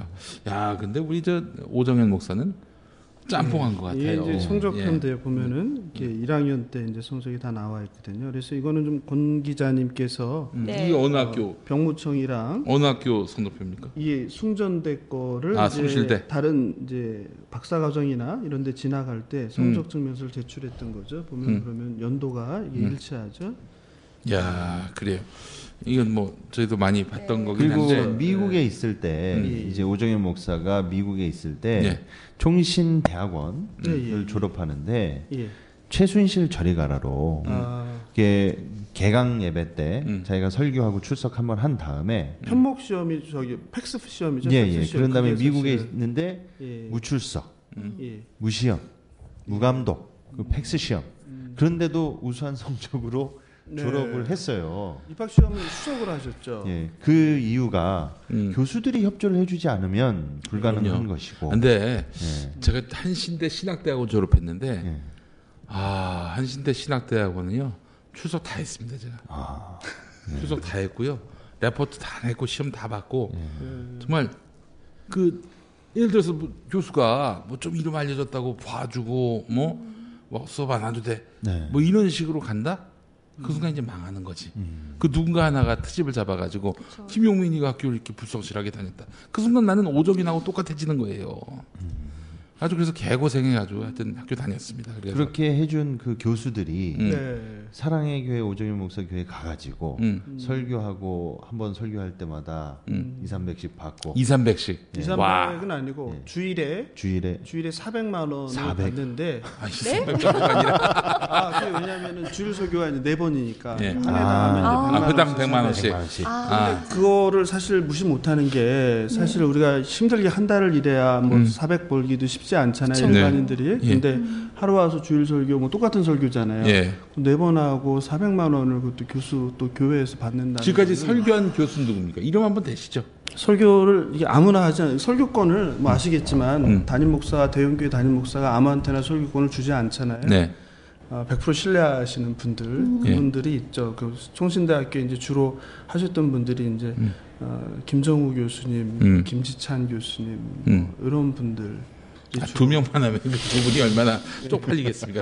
몇 명 더 있을 거 아니에요? 다 얘기해 주세요 좀. 제일 많이 하신 분들이 이제 그 정도. 그 연구비로 또 몇 억도 받은 분도 계시다고 그러시더라고요. 예, 존경을 받으시는 신학자시죠. 근데 이런 분들의 문제가 뭐냐면 이런 분들이 개혁 포지션에 있어서 신학생들한테 존경을 받는다는 거예요. 김지찬 교수는 나도 들어봤어요. 근데 이런 오정현과의 이런 커넥션들을 학생들이 잘 모르고 사태 심각성을 모른다는 겁니다. 그게 저는 더 비극인 것 같아요. 총신대 개혁에서 제일 힘들었던 부분이 바로 이제 그런 점이었던 거죠. 그러니까 그런 학생들한테 그래도 신뢰를 얻고 있는 교수님들이 굉장히 개혁적인 마인드를 가지신 분들이었는데 또 그게 또 외연을 확장해서 사랑의 교회 합동교단 측면에서 보면 오정현 목사와 사랑의 교회와 이제 지원 관계가 이제 있는 이런 걸로 있다 보니까 굉장히 상황이 꼬여서 총신대가 저도 여러 번 가서 피켓을 시위라고 했는데 네. 어려움이 많았습니다. 그쵸. 예. 그래서 목사님께서 총신대 앞에 가서 네. 이 학사비리 오정현 목사의 학사비리가 오정현 목사 개인으로는 못하잖아요. 그래서 공모자들이 있고 네. 공동 정범이라고 하지 않습니까? 그래서 그 교수들의 문제를 제기하기 위해서 제가 좀 목사님 좀 안타까웠었던 게 그 목사님도 또 피켓을 드시면 이 통합처럼 세수반대의 물결이 이렇게 쫙 일어나듯이. 그러니까 제가 그럴 줄 아셨다는데. 예. 그러니까 또 합동교단이랑 통합교단은 상당히 또 신학적으로도 그러지만 그 사회 참여나 어떤 공의라는 부분, 정의라는 부분에서 좀 많이 다르구나라는 생각을 했죠. 작년에 그 9월에 그 김사만 아들 그 세습 관련해서 총회에서 토론 벌어진 거 보세요. 야, 대단하지 않습니까? 그게 그저 합동에서 그런 장면을 우리가 보기 힘들죠. 합동은 침묵하는 교단. 그래서 목사님께서 총신대 가셔서 피켓을 드셨는데 20일 정도 총 예. 참석하신 릴레이로 참석하신 목사님 숫자가 몇 명이십니까? 릴레이라고 할 수는 없고요. 제가 이제 애걸복걸해서 이래서는 안 되겠다 싶어서 개인적으로 이제 친한 분들한테 해서 오신 목사님이 세 분이 오셨어요. 예, 그 중에 한 분이 이제 우리 김디모데 목사님이고 다른 두 분이 이제 합동에 계신 그래도 합동에 계신 기하성이라 오셨는데 저는 이제 착각을 했던 게 명성교회 그 1인 피켓 타는 걸 보면서 야 저거구나 우리 사랑의 교회 문제도 합동교단도 또 총신대학교도 제가 총신하고 또 합동교단이랑 상관은 없지만 제가 이런 목소리를 들고 시작을 할 때 벌 때는 아니어도 뭐 줄줄이 그래도 지원자들이 있어서 좀 외부에 좀 알려줄 수 있도록 하겠구나 생각을 하고 20일을 서 있었습니다. 20일을 서 있었는데 그게 굉장히 결국 현실적으로 봤을 때는 교단 내부적으로 좀 많이 다르지 않았나. 사실은 또 우리 합동에 계신 분들 중에서 개혁을 요구하는 분들이 있으면은 개혁을 요구하는 분들을 보면은 아주 이 진정성이나 컨텐츠가 탄탄한 분들이에요. 제가 강호숙 박사님, 강호숙. 와 그분은 정말 이 억압받는 위치에 놓인 분 아닙니까? 합동에서는 여성에 대한 목사 수가 안 되니까. 그러니까 이 자기가 직접 현장에서 체험하는 이런 고통, 이런 부당한 억압 이런 것들을 글로 풀어내시는데 정말 너무너무 감동이 됩니다. 이런 거 보면서 우리 강 목사님도 참 이런 어처구니 없는. 저희 그때 김영남 목사 그 아들 건 가지고 이제 이슈가 됐었을 때 한번 강호수 교수님이랑 통화를 했었어요. 딱 통화하자마자 그 수학이 받자마자 잘했어 굉장히 호탕하시잖아요. 네 잘했다고 막 칭찬해 주시면서 격려해 주셨죠. 저는 그분 정말 너무 존경합니다. 한 번도 뵌 적도 없지만은 그리고 목사님도 바로 그런 아주 컨텐츠와 진정성이 탄탄한 분으로서 뭐 지금의 이런 억압 고난은 뭐 즐겁게. 아니 근데 멘탈 관리 어떻게 하세요? 저는 가끔 멘탈 관리가 잘 안 돼요. 멘탈 관리 이게 너무 오래 가고. 저는 설교자를 섭외하니까 참 하나님 주신 은혜인 것 같아요.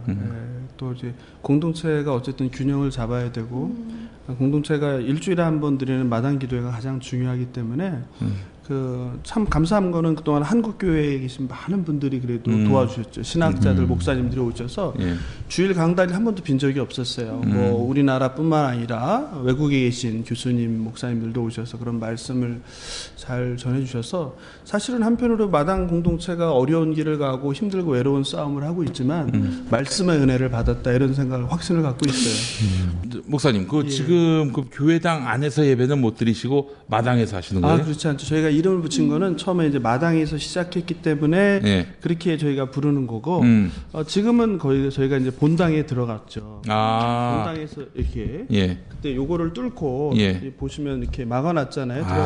들어가지 못하게 용역을 불러서 한 겁니까? 용역을 동원해서 한 거죠. 오정현 목사 측에서 용역을 불러가지고 그렇죠. 요게 이렇게 마당기도회에서 이렇게 마당에서 들여서 저희가 이름이 마당기도회고 이렇게 시작했던 것이 이렇게 아예 여기서도 모이지 못하게 쓰레기를 싸는 거죠. 마당에 입구는 다 차단해놓고. 아니 이게 바로 예배를 못 드리게 예배당을 훼손한 이게 저 극악한 죄 아닙니까? 이게 예배당 훼손이죠. 그리고 기도의 방해고. 근데 야, 저희가 요거를 세상에. 뚫고 들어가서 그때부터는 이제 지금은 이제 실내에서 드리고 또 그렇게 할 수밖에 없는 게 계신 분들이 다 연세가 많으세요. 지금 뭐 평균 연령이 65세 이렇게 되어 있고 그게 또 한 가지 한국 교회의 아픔이죠. 오히려 이런 교회를 바로 세우는 일에 젊은 세대들이 좀 앞장서 싸우면 좋은데 좀 젊은이들이 많을 줄 알았더니 그게 아니고 전혀 다르죠. 몇 분 정도 오세요? 저희가 지금은 이제 7년차 되면서 인원은 좀 예전보다 많이 줄었어요. 처음에는 1,600, 1,800명 가까이 이렇게 됐던 걸로 아는데 지금은 한 850명. 아유, 그래도 많이 오시네. 예, 이렇게. 그 마당기도회 나왔다가 제 서초동으로 간 분도 있습니까? 네, 들었습니다. 그런 인간들이 있어요. 예, 예. 예. 안락함을 찾아. 아, 그렇지. 예, 얼마나 추웠겠어. 소송 관련해서 저쪽에서 이제 왜냐하면은 이제 부부가 신앙생활을 같이 안 하는 경우가 많이 있어요. 그런데 이제 법원에서 이런 뭐 소장이 날라오고 하다 보니까 네. 가족 간의 어려움도 많이 생길 수 있잖아요. 뭐 그런 것도 자녀들과의 어려운 문제. 그래서 뭐 가신 분들도 있다고 제가 들었습니다. 저는 그 이렇게 교회가 그래도 어떻게 보면은 아픔을 겪는 과정에서 사랑의 교회가 하던 사역들이 있잖아요. 네네네. 그 사역들은 잘 유지가 됐을까 이런 것도 좀 궁금했거든요. 장애 사역도 되게 많이 했었고 사랑의 그렇죠. 교회가 네. 호스피스 사역 이런 것도 많이 했고. 교회 갱신에서 얻을 수 있는 것들이 많이 있다면 그 성도들이 네. 각성하고 깨어나고 무엇이 진정한 교회이고 그리고 성도는 누구이고 하나님 아버지는 누구고 예수 그리스도는 누구인지 알아가는 어떤 그런 좋은 것들이 있다면 좀 우리가 잃어버릴 수 있는 것들은 그런 부분이죠. 교회가 본질적으로 하고 있던 사역들을 제대로 하는데 좀 어려움이 있는 게 사실입니다. 그래서 굉장히 제한된 범위 내에서 호스피스 분들 사역하시고 네. 전도 폭발 팀들도 사역하시고 하는데 그걸 아주 대대적으로 예전처럼 드러내놓고 이렇게 조직적으로 하지 못하. 굉장히 잘 했었잖아요. 예, 지금은 그러니까 뭐 자율적으로 그냥 성도들. 그러니까 어차피 여기는 목회자가 없기 때문에 성도 중심으로 성도들이 그런 어떤 알아서 자발적으로 이렇게 하는 상황이 있습니다. 이 저 서초동 쪽은 목사님을 이제 집사라고 합니까? 해교자라고 부르죠. 해교자. 아. 집사도 아니고. 예, 예. 아. 해교 행위자. 예. 아마 해로움을 반대파, 주는 예, 교인. 해교자. 예, 예. 제가 예전에 그 강남 예배당에 간 적이 있었습니다. 근데 옛날에 오카는 목사님 계셨을 때 그때 계신 집사님하고 이 강태우 목사님하고 그 강남 예배당 1층에 이렇게 어떤 실을 들어갔어요. 근데 그분도 진짜 오랜만에 오셨다고 그러시더라고요. 근데 여기 계신 강태우 목사님은 이게 그분이 형님이시죠? 그 그렇죠. 집사님께서 예, 한참 형님이시죠. 예, 그래서 예. 대화를 나누는데 예. 제가 옆에서 울컥했어요. 왜냐하면 그때 뭐라고 대화를 나누셨냐면 옛날에 여기서 자기랑 같이 성탄 트리 꾸미지 않았니? 그 말씀을 딱 하시더라고요. 그런데 그분도 진짜 오랜만에 오셨다고 그러시더라고요. 그때 같이 섬기시다가 예. 찬양 아이고 예, 그러면서 찬양 예. 인도하시다가 이제 떠나셨죠. 예, 그래서 이게 마당하고 여기저기를 그윽히 둘러보시는데 그 옛날에 그 생각들이 많이 나셔가지고 진짜 오랜만에 오셨다고 그러더라고요. 예, 그런 다음에 베스킨라빈스 아이스크림을 저희가 먹었죠. 네. 아 울까봐 웃겨주시는 거예요? 아니, 교회 볼 때마다 마음이 많이 무너지실 것 같아요. 진짜 그렇게 사랑하니까 사실 이렇게 계속 버티면서 싸울 수 있는 거잖아요. 전부였죠. 저에게는 또 사업을 크게 했었는데 사업이 이제 어려워지면서 사랑의 교회는 저에게 전부였어요. 하나님 아버지도 그렇고 교회가 없었으면 버틸 수 없었고 그랬는데 이제 마지막에 교회가 이런 일을 겪으면서. 더 이상은 이제 버틸 수가 없게 되었죠. 그래서 또 신학교를 가게 됐고 가서 뭐 목사가 되겠다는 생각보다 하나님의 교회는 과연 어떤 곳이고 하나님은 누구고 예수 그리스도는 누구고 성령님은 누구고 그리고 무엇보다도 성도들은 왜 어제까지 서로 사랑한다고 이렇게 하던 사람이 아무것도 없었는데 바로 다음날 이렇게 원수처럼 나뉘어 싸워야 하는가? 그리고 우리에게 자기를 부인하고 자기 십자가를 지고 세상을 섬기라고 했던 목회자들은 왜 불의함 앞에서 침묵할 수밖에 없는가? 이런 것들을 제가 알고 싶었어요. 그래서 저는 그것 때문에 2013년에 이제 신학교를 가게 됐죠. 또 가게 된 계기가 제가 이제 오정현 목사님이 안성 수영관에 갔다 자숙하고 돌아오시는 날, 그날 사랑의 교회에서는 볼 수 없는 너무나 기이한 풍경들을 보고 제가 글을 썼어요. 누가 정말 예배를 방해하는가라는 글을 썼는데, 그 글이 일파만파로 퍼져나가면서 저는 가운데서 그냥 제 개인적인 사업의 어려움 때문에 기도만 하고 신앙생활 하던 사람이었는데, 제가 갑자기 그 싸움의 한가운데로 빨려 들어가게 됐어요. 근데 이제 뭐가 문제였냐면은, 제가 한 18가지 20가지 가까이 그날 잘못된 일들을 지적을 했는데, 저쪽에서 이제 오정현 목사를 이제 비호하는 그런 권사님들이나 이런 분들이 저의 가정에, 또 저의 개인 사업의 어떤 내밀한 어떤 비밀이나 이런 기도 제목까지 다 까발리고 저희 자녀들까지 공격하는 모습을 보면서 너무나 힘들고 아픈 시간을 보냈고, 또 제가 이제 다락방 순장으로 섬겼는데 그걸로 인해서 다락방이 깨져버렸어요. 그러면서 너무나 불면의 밤을 보냈죠. 그러면서 나같이 아무것도 아닌 자도 내가 같이 섬기던 성도들이 이렇게 아파하고, 또 순장님이랑 더 이상 같이 못하겠다고 떠날 때 이렇게 마음이 찢어져서 잠이 안 오는데, 어떻게 오정현 목사님은 이렇게 성도들이 아파하고 떠나가는데 가만히 저렇게 계실 수가 있을까? 이런 부분들이 이해 안 됐고, 또 그런 과정 가운데서 이제 더 이상은 제가 기댈 곳이 없어서 신학교를 가게 됐죠. 네. 안수를 저는 그래서 줍니까? 그렇기 때문에 저는 어차피 뭐 속어로 쓰면 이 바닥이잖아요. 여기도 교계라는 그렇죠. 게 좁고 다 알잖아요. 예. 그래서 정상적인 목회라든지 어디 뭐 부교육자로 갈 수 있는 상황도 안 되고 하니까, 그냥 자유롭게 이 일을 하기 위해서 이제 독립교단에서 안수를 받았습니다. 아이고 그러셨구나. 예. 알겠습니다. 가족들 반대도 있었을 수도 있을 것 같아요. 저희 아내도 저희 공동체에서 같이 섬기다 저희 아내는 지금 이제 다른 교회로 나가서 그 집 근처에 있는 교회에서 나가서 섬기고, 반대하고 그러진 않아요. 이제 늘 이제 같이 함께 이제 같은 교회에서 신앙생활하고 싶은 마음은 있지만 또 교회가 지금 처한 현실이니까 또 제가 해야 될 일이 있고, 또 제가 목사로 어쨌든 부름을 받아서 섬기니까 아내 입장에서는 힘들지만 이해하고 그렇게 하고 있죠. 여러분 많이 기도해 주시고요. 우리 강태우 목사님 정말 이 사랑의 교회 회복을 위해서 하나님이 예비해 놓으신 분이다, 이렇게 생각을 해 주시고, 많이 또 물심양면으로 또 도와주시고요. 앞으로 우리 사랑의 교회가 빨리 회복이 돼서 그렇게 해서 이 과거의 그 아름다웠던 공동체를 복원했으면 좋겠다는 마음 같고요. 아울러 오정현 목사의 그 정치적 그런 야망들이 있어 보입니다. 본인이 무슨 총선 결과를 예측했고 뭐 기도했더니 뭐 확 판도가 바뀌었다. 그런 얘기인데, 오정현 씨 2012년 총선 때 그런 얘기거든요. 그 당시 판을 만든 사람은 김용민입니다. 뭐 당신 덕에 이렇게 바뀐 줄 알고 있는데 내 덕이야, 내 덕. 자, 그래요. 목사님 마지막으로 한 말씀 해주시고 마무리하도록 하겠습니다. 네, 너무 오늘 이 자리를 마련해 주셔서 너무 감사드리고요.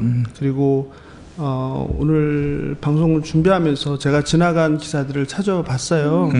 특히 뭐 사랑의 교회 건축 관련해서 이렇게 기사를 찾아보니까 너무나 많은 끼어있는 선지자들이 사랑의 교회를 향하여서 그러면 안 된다고 너무나 많이 외쳐주셨는데 사실 저희가 그거 듣지 못했습니다. 저 역시도 마찬가지고 그 당시에도 이렇게 사회적으로 파장을 일으키는 3천억이 넘는 건축을 하는데 교인들이 90%가 넘게 찬성을 했습니다. 저도 찬성을 했고, 그런 것을 보면서 이번에 또 의임 목사 결의를 하는데 94%인가요? 96%인가? 96% 96%. 예. 뭐 공산당이지. 통과하는 걸 보면서 네. 제가 야 이건 말도 안 된다. 어떻게 이럴 수 있는가?